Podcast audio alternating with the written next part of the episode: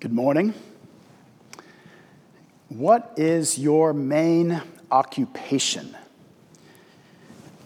As a human being, what is your main job? What is it that occupies you? What are you to be occupied with? What is your main occupation? Let me ask the same question um, a slightly different way. Those of us who may be familiar with the Presbyterian tradition will recognize the question right away. It's the same question asked a slightly different way. What is your chief end? What is the chief end of man? The first question of the Westminster Shorter Catechism asks that question What is your main occupation? What are you to be occupied with? What's your job? What's your end? What's your purpose? Your occupation is to be occupied with joy. The Westminster Confession puts it this way to glorify God and enjoy Him forever, to be occupied with joy, which comes from God. This is what our passage puts right in front of us this morning Ecclesiastes chapter 5. Our calling, our main occupation is to be occupied with joy. But there's a dilemma to that, isn't there? There's a, a problem, even perhaps a scandal to that. With so much sorrow and suffering in this world, how? How are we to be occupied with joy? Or, or even, how is it even appropriate to be occupied with joy in the face of so much sorrow and suffering? Is it even appropriate? This is a weekend that our, the, na- the nation we're in, the United States of America, celebrates Memorial Day. It's a memorializing of the dead of those who have given their life in defense of this country. It's not meant to be a time of, of superficial laughter, is it? It's not meant to be a time of enjoyment and joy, or is it? Now, I don't really know, actually, with regard, and I have no authority to speak about our, our country and its purposes and all this, but let's go to something more important and more eternal. In the face of life and death, of course, we're here, uh, and as I look at the folks here in the, in the sanctuary, I can't um, escape the reality we're in because they're all wearing face masks. You may have seen the, the front page of the New York Times today began listing uh, 1,000 of the names of those in our country who've already passed away from the COVID 19 uh, pandemic, approaching 100,000 deaths. How is joy even appropriate in the face of such occasions for sorrow and grief and mourning? I've been wrestling with this really our whole Christian lives, I think we have. And I've been wrestling with this as well, and, and even this week in particular. Some of you know um, my wonderful father uh, was diagnosed with cancer this week and begins um, uh, chemotherapy and radiation treatment, an incurable form of cancer. The doctors have said it's not terminal, um, but it's very serious. It's stage four. How am I allowed to really be enjoying anything? In the light of that news? Am I allowed to enjoy much of anything with this grief, this sorrow? And even a, a more um, particular example that's a little bit more mundane, but um, you know, com- coming into this room today to be with some of you and to be with the rest of you virtually, um, am I allowed to actually enjoy being here and seeing my friends? Am I actually allowed to enjoy live music instead of hearing it through the internet? Am I allowed to enjoy it in the light of the fact that not all of you are able to enjoy it? So that's the question, this, this dilemma, this problem of joy that our passage wrestles with. I, if you saw in the bulletin, there's a, a little poem by Wendell Berry that we made reference to. at the beginning for prior to worship that gives some voice to this. Wendell Berry, this uh, Christian poet and farmer and agrarian, why all the embarrassment about being happy? Sometimes I'm as happy as a sleeping dog, and for the same reasons and for others.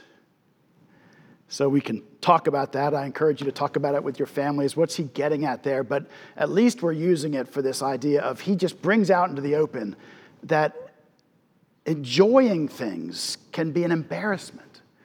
But why? Why are we embarrassed with joy, with happiness? So, this great existential dilemma is right in front of us this morning. Let's pray together for God to bring all of this home to our hearts this morning. Heavenly Father, once again we come to you in prayer, asking you to illumine our hearts, to light them up, to alert them, to wake them up, so that we would be able to receive the wonders of your word, the riches you give to us from heaven itself this morning through Ecclesiastes chapter 5. So open our hearts and minds now in the name of Jesus Christ, heaven come to earth, the Lord, the Savior, we pray. Amen. So, we see in our passage this morning this direct exhortation from the writer of Ecclesiastes, Qoheleth. He, he titles himself, it's a title that means the one that, that gathers, the, one, the, the preacher, the one that brings together a congregation, as it were. And whether Qoheleth was the pen name for King Solomon, or whether it was the pen name for wise members of, in Israel who made use of Solomon's wisdom, doesn't really matter for our purposes. This is the wisdom of God. And Solomon, or his, the one writing this book, Qoheleth, he has, is now exhorting us to joy, to take pleasure in this life. He says it very directly here in verses 18 and following. He essentially says, Eat, drink, and be merry. Now, that can become a cliche where people use that superficially as a hedonistic philosophy, where they add the tagline, Eat, drink, and be merry because it's all meaningless. Tomorrow we die. This is why you should enjoy right now because nothing else matters. That's not what Ecclesiastes is getting at. This is actually the fifth time in the book. If we've been reading along in the whole book of Ecclesiastes, he has essentially told us five different times in uh, chapter 2, verse 24, in chapter 3, verse 4, in chapter 3, verses 12 and following, in chapter 3, verses 20, verse 22, and now here in this chapter, chapter 5, verses 18 and following, he's told us eat, drink, and be merry. Eat, drink, and find enjoyment, find pleasure, find joy Find rejoicing, eat, drink, and find enjoyment in this life.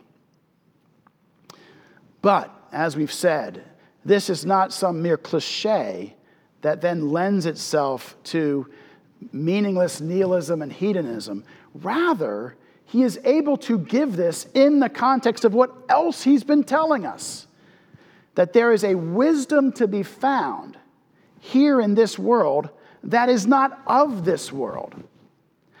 Under the sun, we cannot find wisdom unless heaven comes to earth and gives us this wisdom. If we orient ourselves properly, then we can eat and drink and be merry, eat, drink, and find enjoyment. If we orient ourselves properly, if we center ourselves properly in this world, then we can be occupied with joy. But of course, we can only center ourselves properly in this world by removing ourselves from the center of this world. We can only center ourselves properly in this world by remembering that this present life under the sun is not the ultimate life. It is merely uh, the present life, the under the sun life, the contingent life, the dependent life, the finite life, the temporal life, the limited life, a life where we experience the effects of the fall. So we center ourselves properly by removing ourselves from the center of the universe, by remembering that this present life is not the ultimate life, and by centering ourselves on God. Verse 7, he just says it directly. If you want a bumper sticker, here's a bumper sticker. Verse 7 God is the one you must fear. God is the one you must fear. God is the one around whom you must center your life. I saw a article this week where most of us are aware this um, um, Hubble Space Telescope that's been out looking at the expanses of the universe for years and years and years. And there was an article published a few years ago that said observable universe contains 10 times more galaxies than previously thought. 10 times more galaxies than previously thought. In other words, now apparently there are somewhere between 1 and 2 trillion galaxies. and, and so if you, and now the article goes on to say so now if you start trying to count the stars, now it's something along the lines of 700 trillion stars. That's a seven with 23 zeros. This is how many stars there are seven, zero, zero, zero, zero, zero. I'll stop. But seven with 23 zeros, that's the expanse of this universe. What if the article had said, scientists, having studied these things and taking, a, a, a, taking into account the expanse of the universe, have determined that, in fact, the very center of the universe is at the very tip of Jeff Hutchinson's nose. What if that's what that article said? But that's how I live my life. that's how, when I'm not orienting myself properly, that's how you, when you're not orienting yourself properly, live your life that in the midst of this galaxy upon galaxy upon galaxy, we think we're at the center. That's lunacy. That's insanity. No, no, no. But it's not meaningless. It's not that there's no center. That's not the alternative. Rather, there is a center in the Creator Himself. And so we orient ourselves according to putting God at the center of all things. And now, given that we're orienting ourselves by remembering that this finite life, this present life, this under the sun life is not all there is, the question presents itself. But what if heaven, what if the true reality and earth could meet? What if heaven and earth could meet? So let's move through this passage now, and we'll look at it in the three sections of the passage. The first section, verses 1 through 7 what we're calling true religion. And then the second section, verses 8 through 17, enemies of joy. Then the final section, verses 18 through 20, a life of joy. So, first, true religion, then enemies of joy, and then a life of joy. Qoheleth, the author of this book, has been, which again, written about the time of Solomon or perhaps afterwards, but as, as far away as 3,000 years ago, if not a little bit more recent, but thousands of years ago, this book written. And we're now in chapter 5 of this book as we've been preaching through it over the months here. And up until now, this author has been giving us all sorts of observations and descriptions and laments and wisdom and autobiography. But he hasn't yet actually told us to do anything until now, until this chapter. Verse 1 of this chapter is the very first exhortation he gives in this book. What is the very first exhortation he gives? After all these observations and autobiography and lament and wisdom presented, now he gets to the point and he simply says, Guard your steps when you go to the house of God. The house of God is the center of existence, the center of reality. So guard your steps when you go there. When you seek to reorient yourself, be careful. Guard your steps. And then he goes on to say, guard your tongue. Don't just verbosely just talk and talk and talk in the New Testament, we see Jesus saying that religious people think that they'll be heard by God by the sheer quantity of their words. The more they talk, the more God will listen. No, no, no. Jesus says there, Ecclesiastes says here, let your words be few. Do not be rash with your mouth. True religion. Guard your steps when you go near to the house of God. Why is this so important? Well, he is taking us right back to also a place, the first commandments given in the Ten Commandments have no other gods before me. Fear the Lord. These first three commandments in the Ten Commandments are all about putting God first and not being rash or taking his name in vain, misusing God. The fool goes into the house of God, Ecclesiastes says, trying to negotiate with God walks into the house of God, and I'll use contemporary uh, illustrations because I don't really know what ancient houses looked like, but to walk into, let's say I, I, I walk into Trevor and Catherine's house and I say, um, you know, I, I'm familiar with houses, so I'm now just going to take over your house. And I'm going to go into the kitchen, and I always put the, food, the cereal in this cabinet up in the upper right, so I'll go to your upper right cabinet and I'm pulling out, oh, it says poison, but I know these things. It must be cereal because that's where I put cereal. So I'm going to eat this.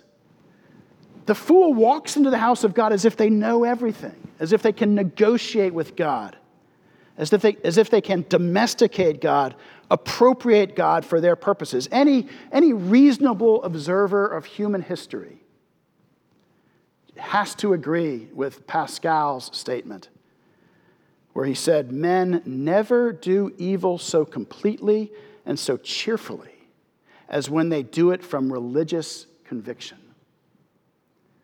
That's what this is all about. True religion is not this idea where I know all about God. I'm going to claim Him, I'm going to appropriate Him, and now I'm going to be harsh and perhaps even violent and perhaps even murderous to those that disagree with my faith. Any fair observation of the history of human religions, including those of professing Christians, has to say this has too often been the case. We have not listened to Qoheleth's wisdom and been careful and been humble and silent and in a mode of receiving this week, um, or maybe it was, it might have been in last Sunday's sermon. Either it was Preston's sermon last week or something he said this week in the different meetings that we had together via Zoom in our staff planning meetings.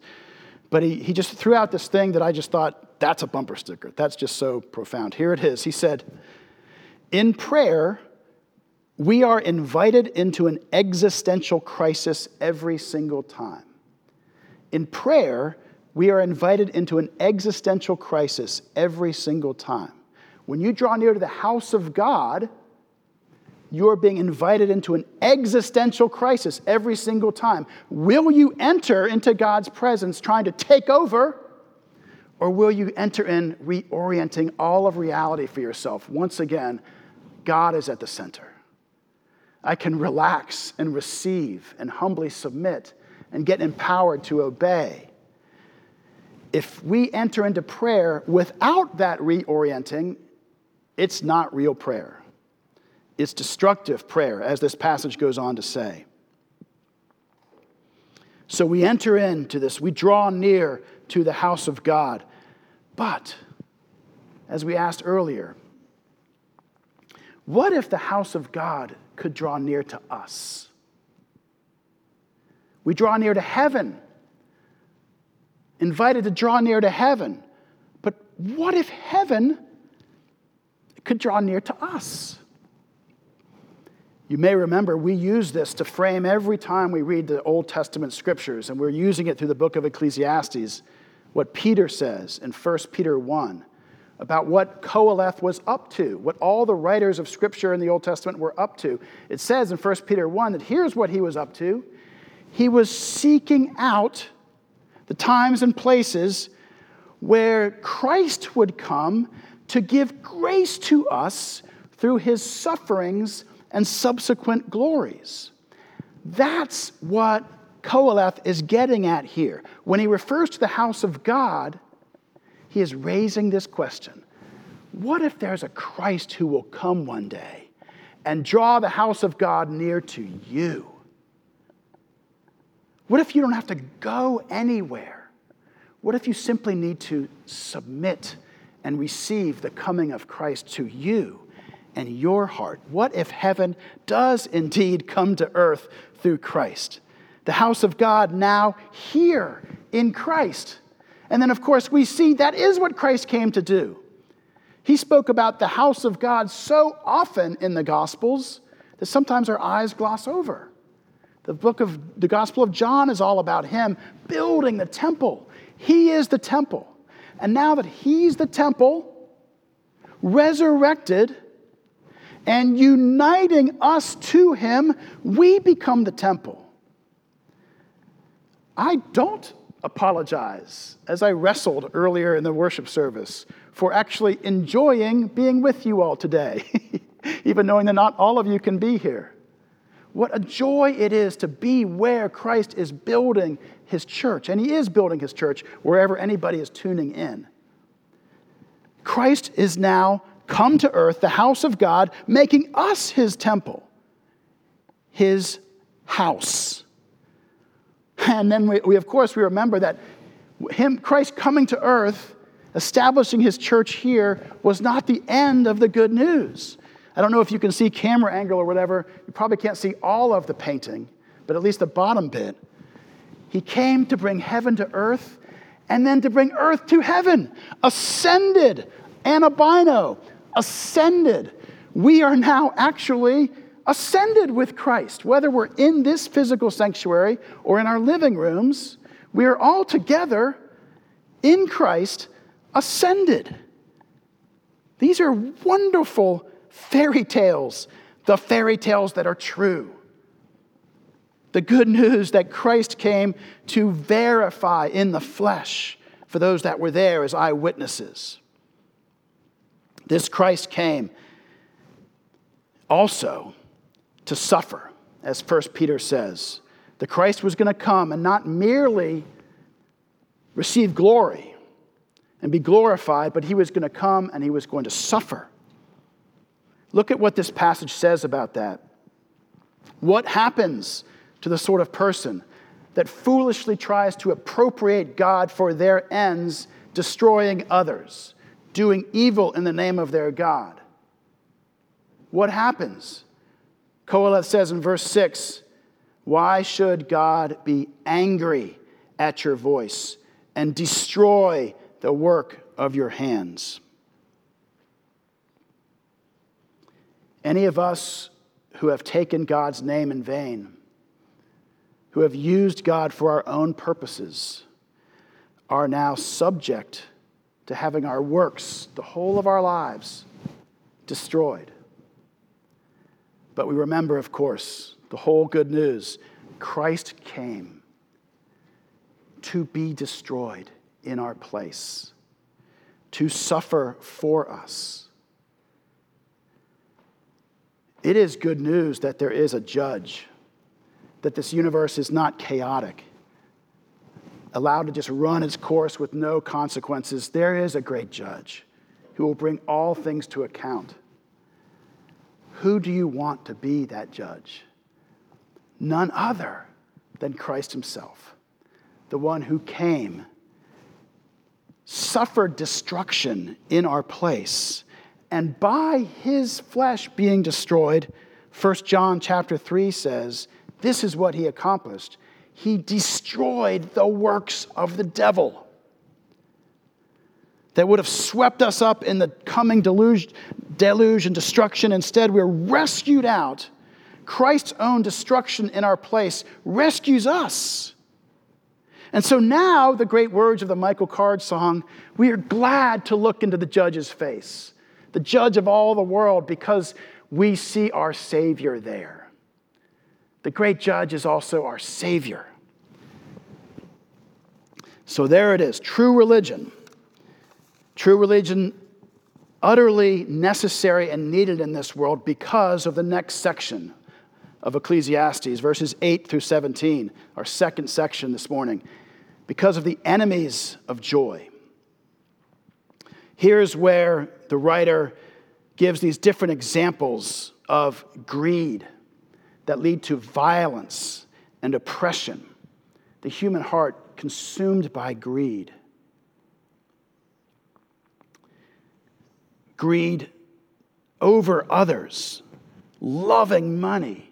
He who loves money, verse 10, will not be satisfied with money nor he who loves wealth with his income.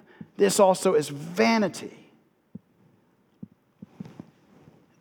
Bruce Springsteen must have been reading this passage when he wrote his song Badlands.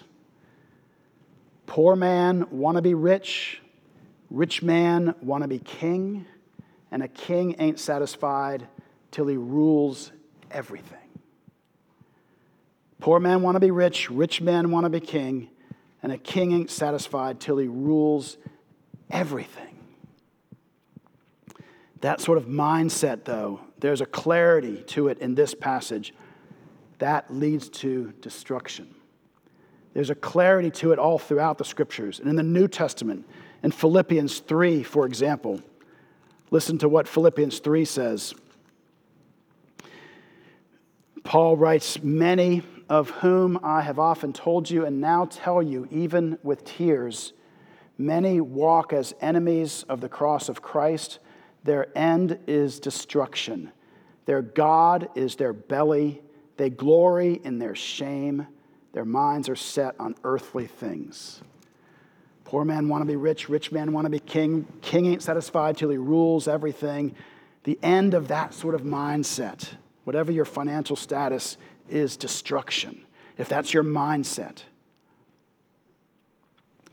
I saw this fascinating study that Harvard did fairly recently. Some of you may have seen this as well. It gets at this. It, it asked respondents to answer a question which they would prefer in terms of their yearly salary and income. And they established some ground rules before they gave them these two options. The ground rules were the value of the dollar doesn't change, purchasing power is the same, prices remain the same. So, whatever income is, you know, $15,000 still purchases $15,000 worth of car or, or apartment or whatever. Okay, so purchasing power remains the same. Here's your choices. Would you rather make $50,000 a year with everybody else making 25,000? Or would you rather make $100,000 a year with everyone else making 250,000? Which would you rather? I'll make $50,000 a year, everybody else just 25. Or but I'll make $100,000 a year, but everybody else 250. You know where this is going. Half the people responded they'll take the 50,000. There's something about the human heart, the fallen heart, the unredeemed heart, the heart that puts itself at the center of the universe, that prefers feelings of superiority over others to actual wealth. if you would be the sort of one that would answer that wrongly, and on occasion, I'm sure I would answer that wrongly C.S. Lewis tells a great story about you and about me. It's in The Voyage of the Dawn Treader. It's about that school child, Eustace, spoiled, whiny prep school brat. Nothing against prep schoolers, just against Eustace and his prep school, which is a horrific prep school if you read the book. So he's a spoiled, whiny brat, and he goes on this. He's, he's brought into Narnia. He doesn't even know where Narnia is by his cousins, and he doesn't like it there at all. And he goes about things just I'm going to show them. I'm better than everybody here. I'm going to show them. And he wanders off by himself on this island. And he sees this dragon dying. So he then, when the dragon's dead, he goes into the dragon's cave and he finds all this treasure. And he's in, beside himself with joy. But he's tired and he falls asleep. And the next morning, when he wakes up, he has become a dragon. He has become a dragon. And C.S. Lewis puts it this way Sleeping on a dragon's hoard, with greedy, dragonish thoughts in his heart, he had become a dragon himself. I'll show them. I'd rather make $50,000 if I'm better than everybody else than actually have a useful amount of money that I can be, be generous with, but I'm less than others. I'll show them. That's the dragonish heart that has brought so much oppression and suffering and violence into this world. But this is not the end of our chapter. It's certainly not the end of the story. So we have the rest of this passage. Because there, in fact, is hope for the greedy dragon. And if you haven't read The Voyage of the Dawn Treader, the C.S. Lewis little children's novel, and that story about what then happens to Eustace, oh, what a remarkable story. What real repentance looks like, being delivered from your dragonish heart. So there's hope. There's hope for the greedy dragons in our own hearts and among us. There is, in fact, this third section of this, this morning's passage, the life of joy, verses 18 through 20. Behold, he says, he, he, after describing this fallen world with its violence and its greed and its oppression, he then pauses and he, and he, and he transitions and he says, But behold, I see a whole nother way of living. That one way of living I've just been describing, he sums it up in verse 17 a life of darkness, in much vexation and sickness and anger. That's one way of living. When you think you are the center of the universe, that's you're free to think that. That's a life of darkness and vexation, sickness and anger. But there's another way of living, he says. Behold, I see another way. I have seen to be good and fitting. This eat and drink and find enjoyment in this life under the sun, the few days of life that God has given us, for this is our lot. If God gives wealth and possessions and the power to enjoy them, accept this. Rejoice. This is the gift of God. Don't be embarrassed by happiness. Don't be embarrassed by the gifts God gives. Don't be embarrassed by the privilege of being able to be here in person and enjoy live music in each other's faces, or at least the top half of their faces. Don't be embarrassed by this life of joy. Behold, there's this other way of living. Now, of course, this other way of living, it begins with that existential crisis that Preston refers to. A reorienting of oneself so that now we're living in the fear of God. God is the giver of all good gifts, and we allow ourselves to be occupied by duty I think last time I preached, I told you all about um, the single most painful moment in my life. I won't retell that story. But there's another moment that I think is at least one of, if not the single wittiest comment I've ever heard in person in my life. The single wittiest comment. Now, you had to be there. This might not strike you as super witty, but if you were there, this was, we just laughed and laughed and laughed. We were out at sea. We were in the Persian Gulf. I was in the Navy. We were in a combat zone. I found out more about the mission we were on in recent years thanks to Wikipedia than I knew at the time because of being a junior officer. But Google Operation Praying Mantis sometime if you'd like. But anyway, we were there. Iran was putting mines in the Gulf. We were there in this combat zone. We saw some combat.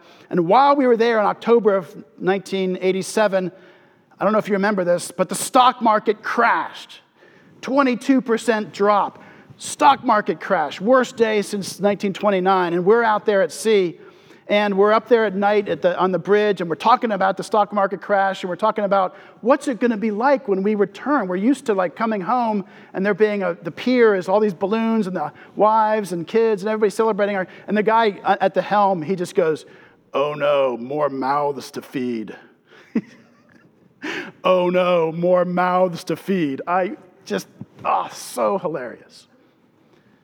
So now think about that for a moment. Think about if, in fact, the reality was we're in a combat zone, but the life we want to get back to is a life full of nothing but darkness and vexation and sickness and anger. Would we want to return? Those who are not in the suffering and combat, as it were, it is our duty to be occupied with joy, to make such a life inviting, the life to want to be able to return to. What if, when I visit my father this week as he goes through chemo and radiation, I'm there, but nothing but bringing darkness and vexation and sickness and anger with me? Hey, dad, if you just get through this horrible treatment, guess what? You can come back to the real world, which is nothing but vexation and sickness and darkness and anger. Oh, I'm sure you're going to be super motivated to get through your chemo and your radiation, to rejoin the real world of darkness and vexation and sickness and anger. No, no, no. Our calling is to glorify God and enjoy Him forever, to receive these good gifts, to eat and drink and find enjoyment in the life God has given us because Christ has come. In our staff planning meetings this week, we looked at Psalm 16. And there the psalmist says, Surely the lines have fallen for me in pleasant places. And that was in the context of warfare. And what he's getting at there is this life is not all there is. But God is bringing heaven to earth. And if Christ really has come and reorients our whole lives around him, and if he has not merely come to earth, but actually come inside your heart to join you in union with your own self, as Colossians 1, verse 27 says, Christ in you, the hope of glory. If that's true, then even when we're at war, even if we're going through chemo, even if we're in the midst of this COVID 19 crisis, and the loss of income is terrifying to us, and we're lonely, but in Christ, Christ in us, the hope of glory, this reorientation takes place. And we're able to say, I will eat and drink and find enjoyment in the spiritual blessings I have in Christ. And if I'm given other blessings as well, I will enjoy those also. This is what faith does. Faith receives this as true. As Christ come to earth, if you just leave this outside of yourself, as just a, a theory. Or maybe you acknowledge the historical reality of it, but you think it's for other people. It's not for me. I'm not religious. Or I can't believe in anything that I can't see and taste and touch and measure. I can't believe in anything invisible. Or maybe you say, I actually do believe that this is all true. I believe that Christ came and was resurrected, but it couldn't be for me. I'm just such a dragon and I've been horrible to people. He would not want me. If those are anything along those lines, be reoriented around this invitation that Christ gives, this joy. He comes for you, He comes for me, He comes for dragons. And so we live in this life we don't deny the suffering and sorrow of this life, we acknowledge it with clear eyes, as Ecclesiastes does here. There's a greed that leads to all sorts of violence and oppression. There's the false use of God that leads to all sorts of violence and oppression. We acknowledge that. But then what we do is we say, but that is not all. That is not all. That's only part of the story. That's the under the sunness of it all. There is a Christ, there is a God who's come to earth. And so we declare that is not all. And then finally, we receive this Christ into our very heart. We receive him.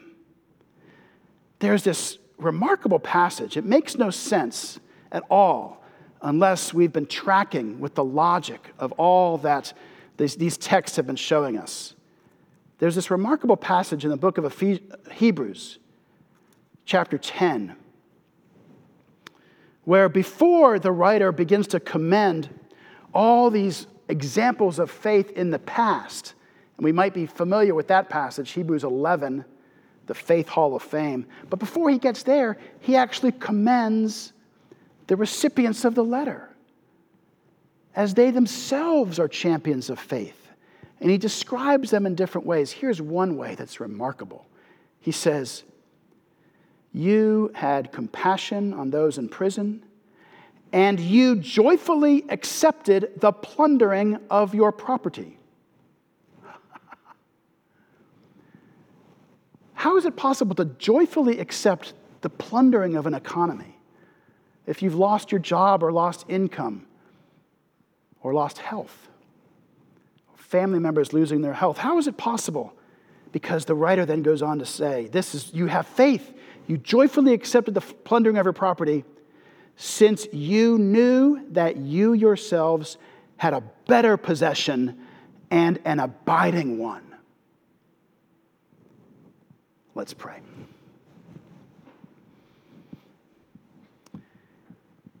Heavenly Father, thank you that you the Heavenly Father, have brought heaven to earth in the person of your Son, Jesus. Thank you that Christ is now here, building the house of God, building his church, building the temple. Christ is here in our hearts, Christ in us, the hope of glory. Christ is here together, corporately among us, building a church that others can be invited into. Oh Lord, draw all those who are on the road towards destruction because they're centering their lives around things that are not you. Draw all those into your church and help us who have been drawn into your church to continue to triumph in the better possession, the abiding possession that we have been given in Christ. We pray all this in his name. Amen.